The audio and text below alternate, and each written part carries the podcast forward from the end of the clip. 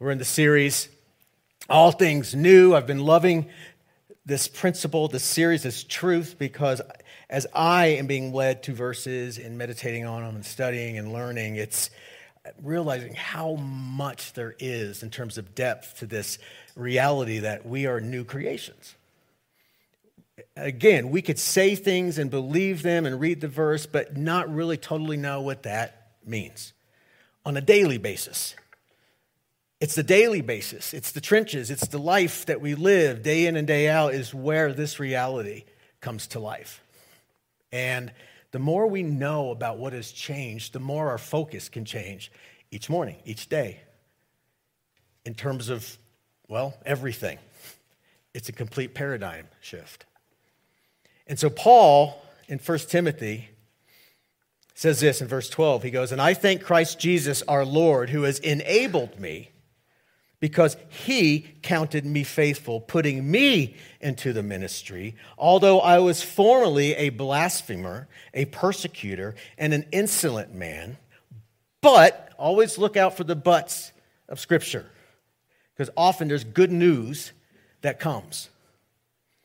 But I obtained mercy because I did it ignorantly in unbelief. Guys, let's stop right there what he is doing, what he is saying, what he is uh, testifying to is so important for us.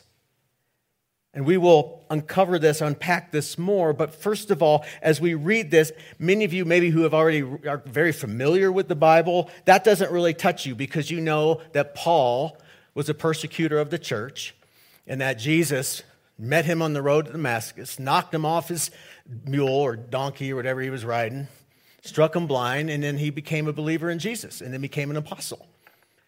Now, so we see this like, oh, yeah, that's the great news. But what he is doing is so important for us because he, in this, again, is owning a very much a point of shame in his life. Like, he is owning the fact that he persecuted Christians, that he spoke evil of them, he slandered them, he harassed them, he troubled them, he mistreated them, he showed them no respect, he insulted them, he injured them, he jailed them. I mean, this is not a past that he was like, oh, well, look at me, guys. Look what I accomplished before Jesus. No, he was basically saying, I was the antithesis of an apostle. I was doing everything to destroy the church, not grow it. But yet I thought what I was doing was right. But he is owning what enabled him to be an apostle, to be gifted with this ministry, and it was the grace and the mercy of God. The grace and mercy of God is demonstrated even more in light of Paul's past. You see, his sin elevates the glory of the gospel. He never shied away from it. If he did, it would become about him. But the reason Paul is so rooted in grace, why he was so rooted in the gospel, is because he was the worst of the worst. I don't know if it gets much worse. I used to kill you, and I loved it. No, what? Okay, let's look at Acts 26. Paul giving a little more detail about his life before Jesus. Indeed, I myself thought I must do many things contrary to the name of Jesus of Nazareth. This I also did in Jerusalem, and many of the saints I shut up in prison, having received authority from the chief priests. And when they were put to death, I cast my vote against them. And I punished them often in every synagogue and compelled them to blaspheme and being exceedingly enraged against them, I persecuted them even to foreign cities. Whew. That's quite a past, right? But aren't you glad you know this? Who would say this elevates and proves the gospel even more? I mean, he was not a man who already was doing fine and not doing things that were shameful. He was a man that was literally on the opposite side of the Lord's agenda, working against it, hurting people, persecuting people, causing them to reject Jesus, or trying to. He was the worst of the worst. People feared Paul. If Paul was coming and he was at your door, it was bad news. And now Paul is here saying, guys, this was who I used to be. But God, Jesus, has given me this ministry. Now, what, this is really important because in verse 14, he continues and he says this And the grace of our Lord was exceedingly abundant with faith and love which are in Christ Jesus. And then he says this this is a faithful saying. So my, uh, my, my uh, antennas are up going, okay, this must be important. Pay attention. Okay? This is a faithful saying and worthy of all acceptance that Christ Jesus came into the world to save what? Sinners of whom I am chief. What does that mean? Here we go again. This is a faithful saying and worthy of all acceptance that Christ Jesus came into the world to save sinners. So, the prerequisite of being a child of God is being a sinner. Do you know that? Because Jesus had to come, or we couldn't be child, children of God because we were sinners. We were separated. So, therefore, Jesus came not to save the righteous who didn't need saving, which was nobody. He came to save sinners. And Paul is like, I'm chief given what I did. We cannot forget this key truth about who we are, or else we lose the power of the gospel in our lives. Because I think many of us can wrestle with shame in regards to who we used to be and what we struggled with. Because it seems like everybody around me didn't have those struggles. And it's a source of shame that actually creates a prison And what it does is it robs you of the glory of salvation and the goodness of grace and the power of the Holy Spirit that says redemption is a real truth. And your sin now is a testimony that reveals the power of God. And we still struggle. Amen? This is what we have to understand. You can't be ashamed of the struggle still because you're being transformed. In church, for some reason, it's like we get around each other and we're afraid to find certain people to let them know that we're struggling because we're ashamed instead of going, I'm convicted, I need help, and I trust people not to judge me to help me through because this process will be help for somebody else. But we hide and we deal with it in the dark corners of our lives and allow it to be something that keeps us from actually being who we are in Jesus. And some of our pasts are gnarly. But some of all of our pasts are without Jesus. Jesus came for us because we were sinners. We are a work in progress. We are cleansed by the blood of Jesus. We are the righteousness of God in Christ. And He is working in us to conform us into the image of Jesus. And along the way, it is a, it is a journey of conviction and then obedience, right? And we don't conquer everything with one step. Sometimes it takes time, right? But that time is testimony for somebody else.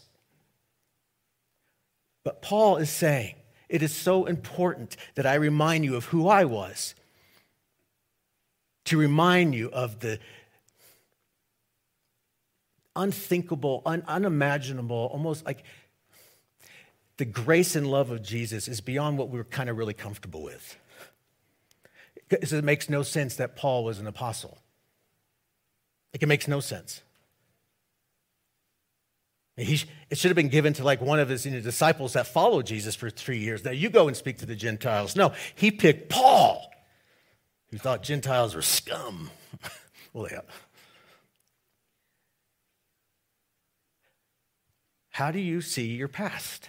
And your past may be two weeks ago or yesterday. Are there mistakes in your life that you have made that you are constantly raking yourself across the coals about? And you use it somehow to disqualify you as a person born again with all things new. That there is no shame in Jesus. God wastes nothing. You know that? He works everything for his good who are called according to his purposes. Don't hide in shame. We all have a past. And if we judge others for their past, then you need to go get saved. Just saying. Then you do not understand the Spirit of God and mercy and grace. So, this is important. So important. He says this However, for this reason, I obtain mercy that in me first, Jesus Christ might show all long suffering as a pattern, a form, a sketch to those who are going to believe on him for everlasting life.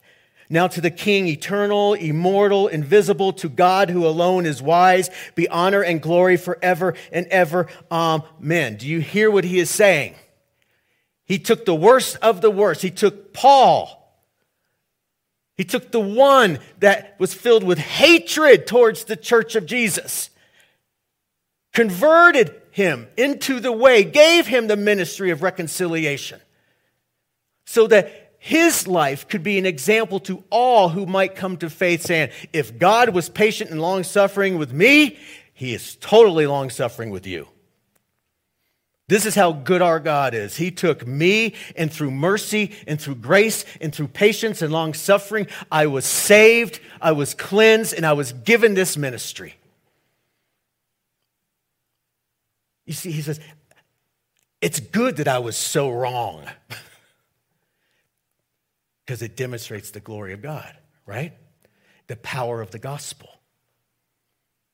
Was Paul qualified? No but he was qualified in Jesus. And then he just corrected his passion into the right direction. But again, he understood the bigger ramification of what his ministry was about. And it was like, because of who he was, it showed everybody who God is. And that's for all of us. Who you were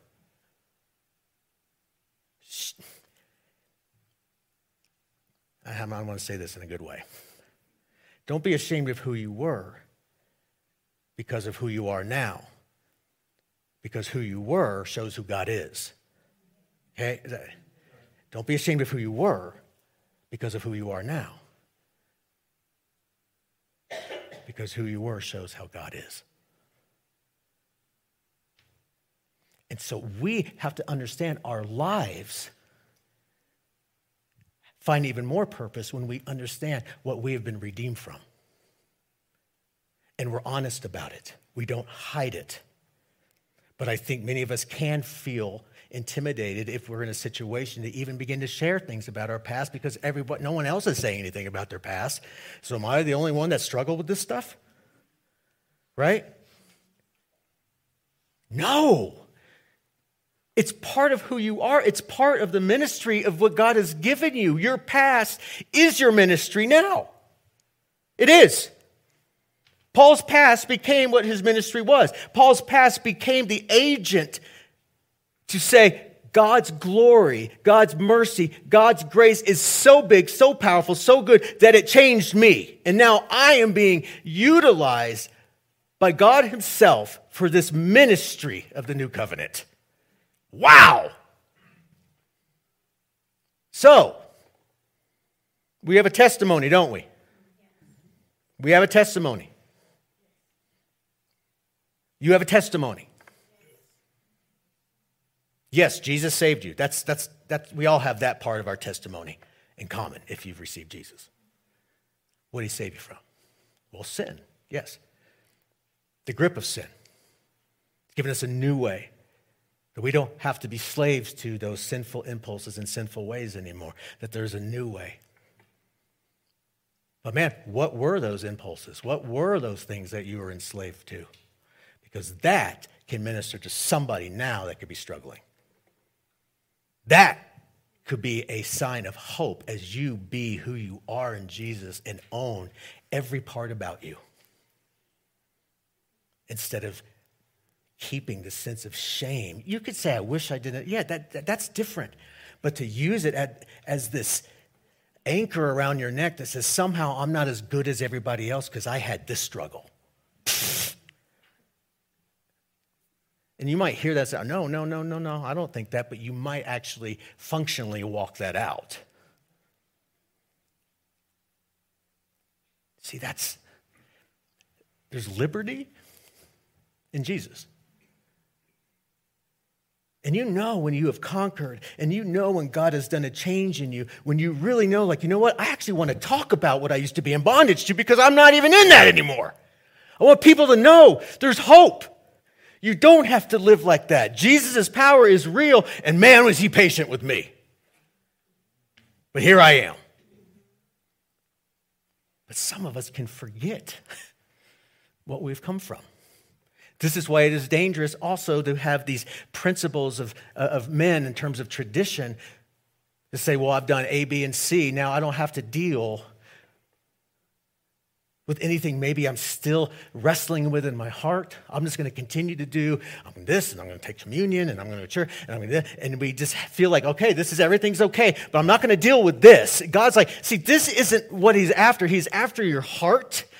To say, I'm really wrestling with what I used to do, or I'm really wrestling maybe with still what's going on in my heart, but I feel so bad that I'm struggling with it, right?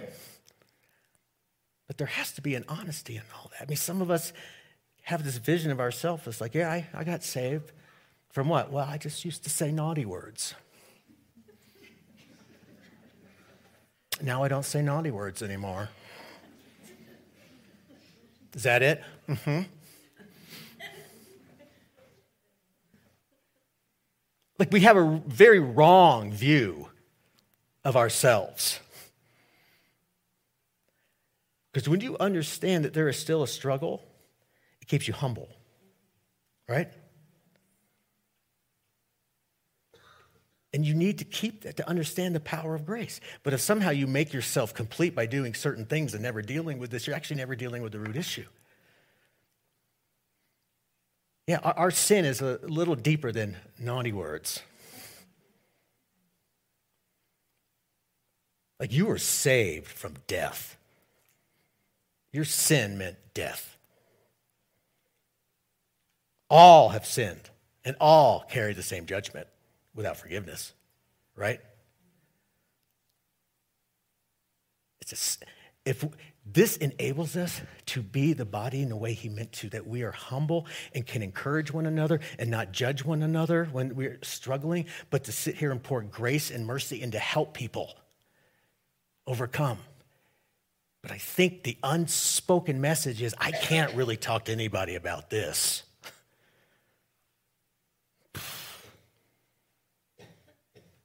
That's a lie straight from the pit of hell straight from the pit of hell. This is the one place you must be able to share and to confess your sin, right? In order to be helped and encouraged. And know that this confession, this work, this moving past shame is going to be a tool, a powerful tool to demonstrate the pattern of Jesus for other people that can see of what you used to be and now you are. And it speaks life into the darkness. They don't need it to hear how good you are, but they needed to see where you've come from. You see, Romans 5 6 says this For when we were still without strength, in due time Christ died for the ungodly. For scarcely for a righteous man will one die, yet perhaps for a good man someone would even dare to die.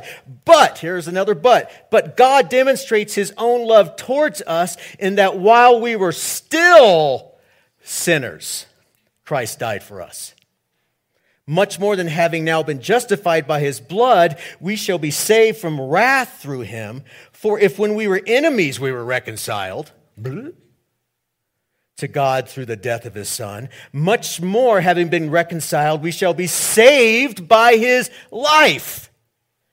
And not only that, but we also rejoice in God through our Lord Jesus Christ, through whom we have now received reconciliation. Do you hear the same message? Don't be full of yourself. Don't get full of yourself. Don't get full of self righteousness.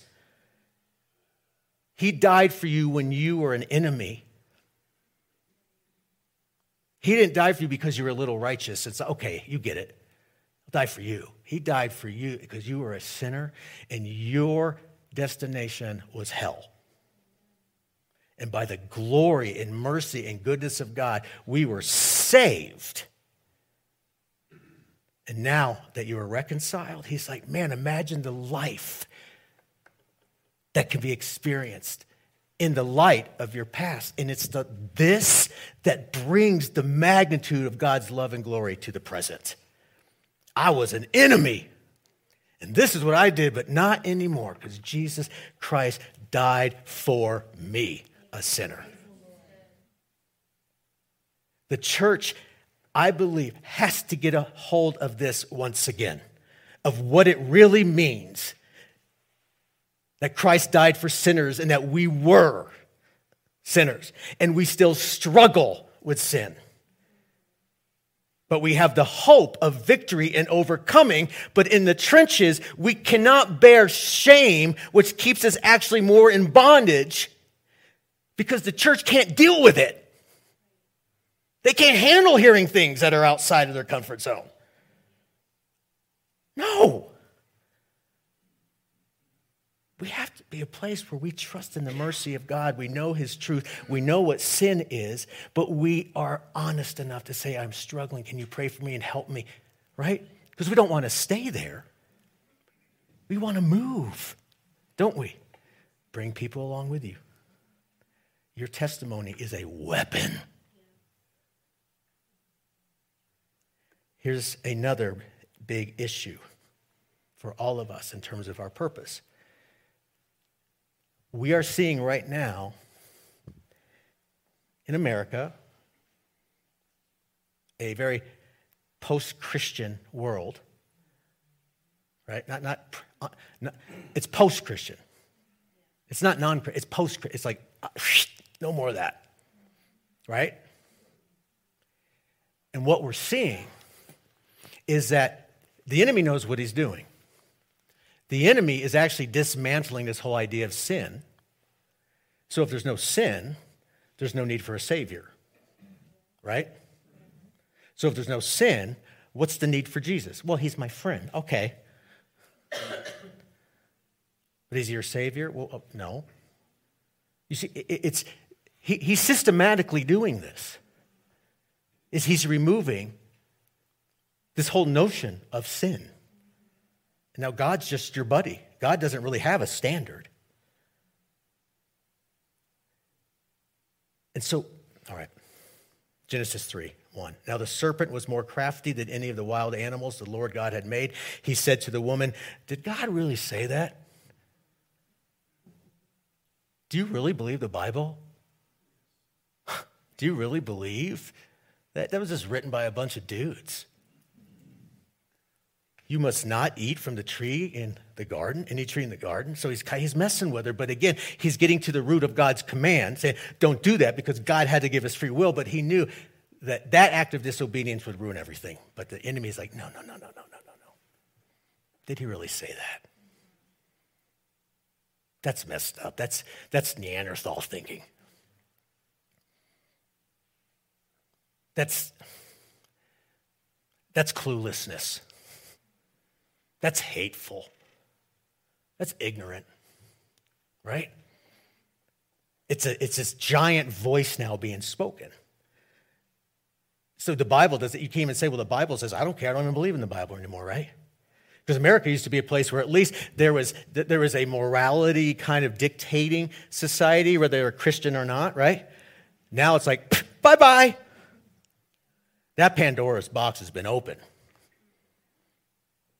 But you see, the real trick is that as this generation comes up and everything is allowed, everything is okay, there's no sense of right and wrong, then why in the world would you need a Savior?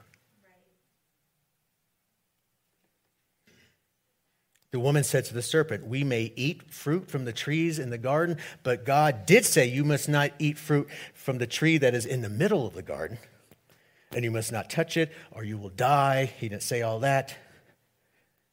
But she still knew that's the tree we can't. And now watch what he says. You will not certainly die. That's a lie.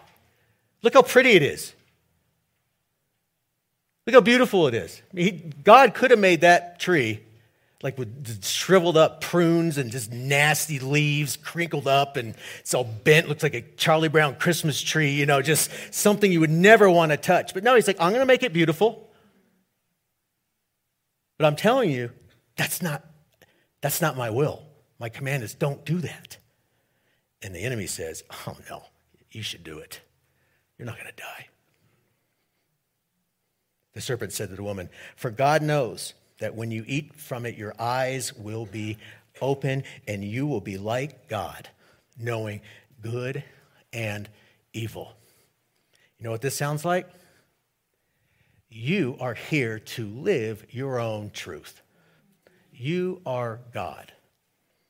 How do you live by your own truth? Well, you have to make it up for yourself. That means you are the author of truth. You are God. You can say what's good and evil because you're God. Don't let anyone else tell you that that's death. No, no, no, no, no, no, no. You live according to what is true for you. And that is the society we are living in. And in that society now, something happens. Well, let me read first Galatians 5:19. And he is writing to a messed up Greco Roman society that was so immoral that it even made the pagans sick, as written by his, pagan historians, not Christian historians. I mean, it was out of control. He says this the acts of the flesh, that which is counter God's will, are obvious sexual immorality, impurity debauchery, idolatry and witchcraft, hatred, discord, jealousy, fits of rage, selfish ambition, dissensions, factions, and envy, drunkenness, orgies, and the like. I warn you, as I did before, that those who live like this receive it as their truth and have no conviction to even change, these will not inherit the kingdom of God because they are not of God. Many of these we could say, uh, uh, well, yeah, uh, this, this seems like America. But there's some things in here we may still justify. And I'm making the case for all of us that we cannot forget where we've come from, who we still are, but in Christ we have the hope of escaping this and living for Him. But the world right now is saying, hey, as long as it's for, it's for you, it's okay to hate someone if they've wronged you. Jealousy is a little okay because that'll motivate you. Let other success motivate you. Desire what they have, right? Aspire to be that or even more than that, right? See, it's idolatry, it's self love. And when self becomes worshiped, everything is permissible. When you live by faith, when you live by faith in yourself, guess what? Anything is justifiable. And this is where we're at. Now watch 2 Timothy 3:1. But know this that in the last days, which we are in, last days started as soon as Jesus ascended, perilous times will come. for men, here it is, will be lovers of themselves. That's it. The root of all sin comes from that. What did Satan say to Eve? You, you will be like God. You. If you love yourself enough, you'll eat that fruit. Watch what he says. Now, because of that, lovers of money, boasters, proud, blasphemers, disobedient to parents, unthankful, unholy, unloving, unforgiving, slanderers, without self control, brutal, despisers of good, traitors, headstrong, haughty, lovers of pleasure rather than lovers of God. Is it resonating? But we live now in a society where all of this is just perfectly acceptable. Man, we eat it for lunch, some of these shows that just totally is all about slander and unloving and unforgiveness and pleasure. It's entertainment. Ooh, juicy. It's like dismissed, right? But it's like that slow boil. I don't even know if it's true, but you put a frog in water and you just slowly heat it up, and then it, it, then it just boils to death but it's a slow burn. I heard that's not true, but I'm still using it. kind of like the giant pill. hey, whatever, whatever gets this in your mind, you know. Now, this is important because of all that. Watch what he says, and this is the most important part of the verse to me. Having a form of godliness. Having a form or a pattern of godliness, but denying its power, its power but denying its authority. Meaning, I live how I choose to live, but I still love God. I'm going to thank God when I get my Grammy. I'm going to thank God when whatever good happens, but it's not a real form. He goes, and from such people turn away because it's dangerous, because it robs the gospel of its power. We are living in a time now where I guarantee, maybe some of you have been in a church like this, but there are churches out there who say they're Christian, but there's no sin. There's no sin. It's these progressive churches. It's like, yeah, Jesus is there. He's your friend. He's your God. He's there for you, but has nothing, has nothing to do with repentance and owning the fact that I need a Savior. Own your truth. Come in. We're not judgmental. Be how you are. Live your truth. But man, let's praise Jesus. That's not the gospel. You know, it's so sneaky because it says Jesus. No, we can't do anything about that, but what we can do is actually be the right pattern, meaning we own who we were, right? We own the places that we have come from to say, the real Jesus rescued me from that. He didn't empower me to live in it or give me the pat on the back to say, no, no, no, don't care what the Bible says. They're misinterpreting it anyway. Go ahead. Jesus is for you. Because love is love. Jesus loved. Yeah, but can we actually dissect that for a little bit? If my love for my children was, I love you, so do whatever you want, would you say I really love my child? No! Come on! But yet, that's the God everyone wants to create. Doesn't matter what I do. Anyway, I'm not, we're not to be angry at that. We're to be alarmed. But see, if people don't see the pattern in us, if we're judging people in a way that says they're not worthy of hearing or seeing, we're guilty. Guys, it's one thing to be alarmed and disappointed at seeing where you know, our nation is going, but come on, government ain't to fix it. I'm, I'm telling you, government's not going to fix it. could help. It's not going to fix the problem. It's a heart problem, it's a sin problem. And we can complain and moan and say all these things, but it's a product of self love. And until Jesus comes back, you know, it's just something that's going to be, always be growing and extending its fingers into society, trying to normalize things that should not be. And yes, we could be upset about it, but see, what you can do is actually be the pattern. Paul was the pattern. Paul went into places that many of us would not want to go. given the lifestyles and what was happening. But he was a pattern. Jesus was a pattern. Your past is a pattern that will inspire and encourage and to bring the light of the gospel to the Do not be ashamed of it. Then you're falling into this mindset that isn't true. Do not be ashamed of it. It happened. Is there anything you can do about it? Is there anything you can do about it? No. no. Jesus did something about it. He redeemed you. So that you can look at that and say, the power of death did not win. But I want you to know what had a grip on me so you can see how good my God is. I thought this was what I was born to be and to do. And the world was telling me this is who I was. But then you know what? Jesus came and showed me this is not who I am. And I love you and understand you and understand what Jesus loves you. And I understand what you're going through. I understand the thought. I understand. But I'm not here to shame you. I'm here to welcome you into a relationship with Jesus who will give you a different definition of who you are. Look what he did for me. Guys, this, this is like the, this is real ministry. The world doesn't need more complainers. You know that? I mean, seriously, there's so much complaint. I mean, it just, I mean, really, it's easy. We know it's a wreck, don't we? And the more we talk about it, doesn't change the fact that it's a wreck. And we pray that God intervenes and does whatever he needs to do to get people's attention, right?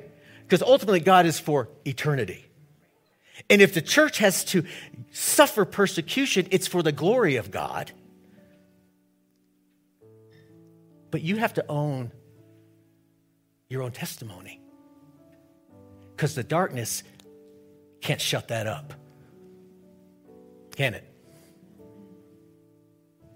No, because darkness didn't win, Jesus won.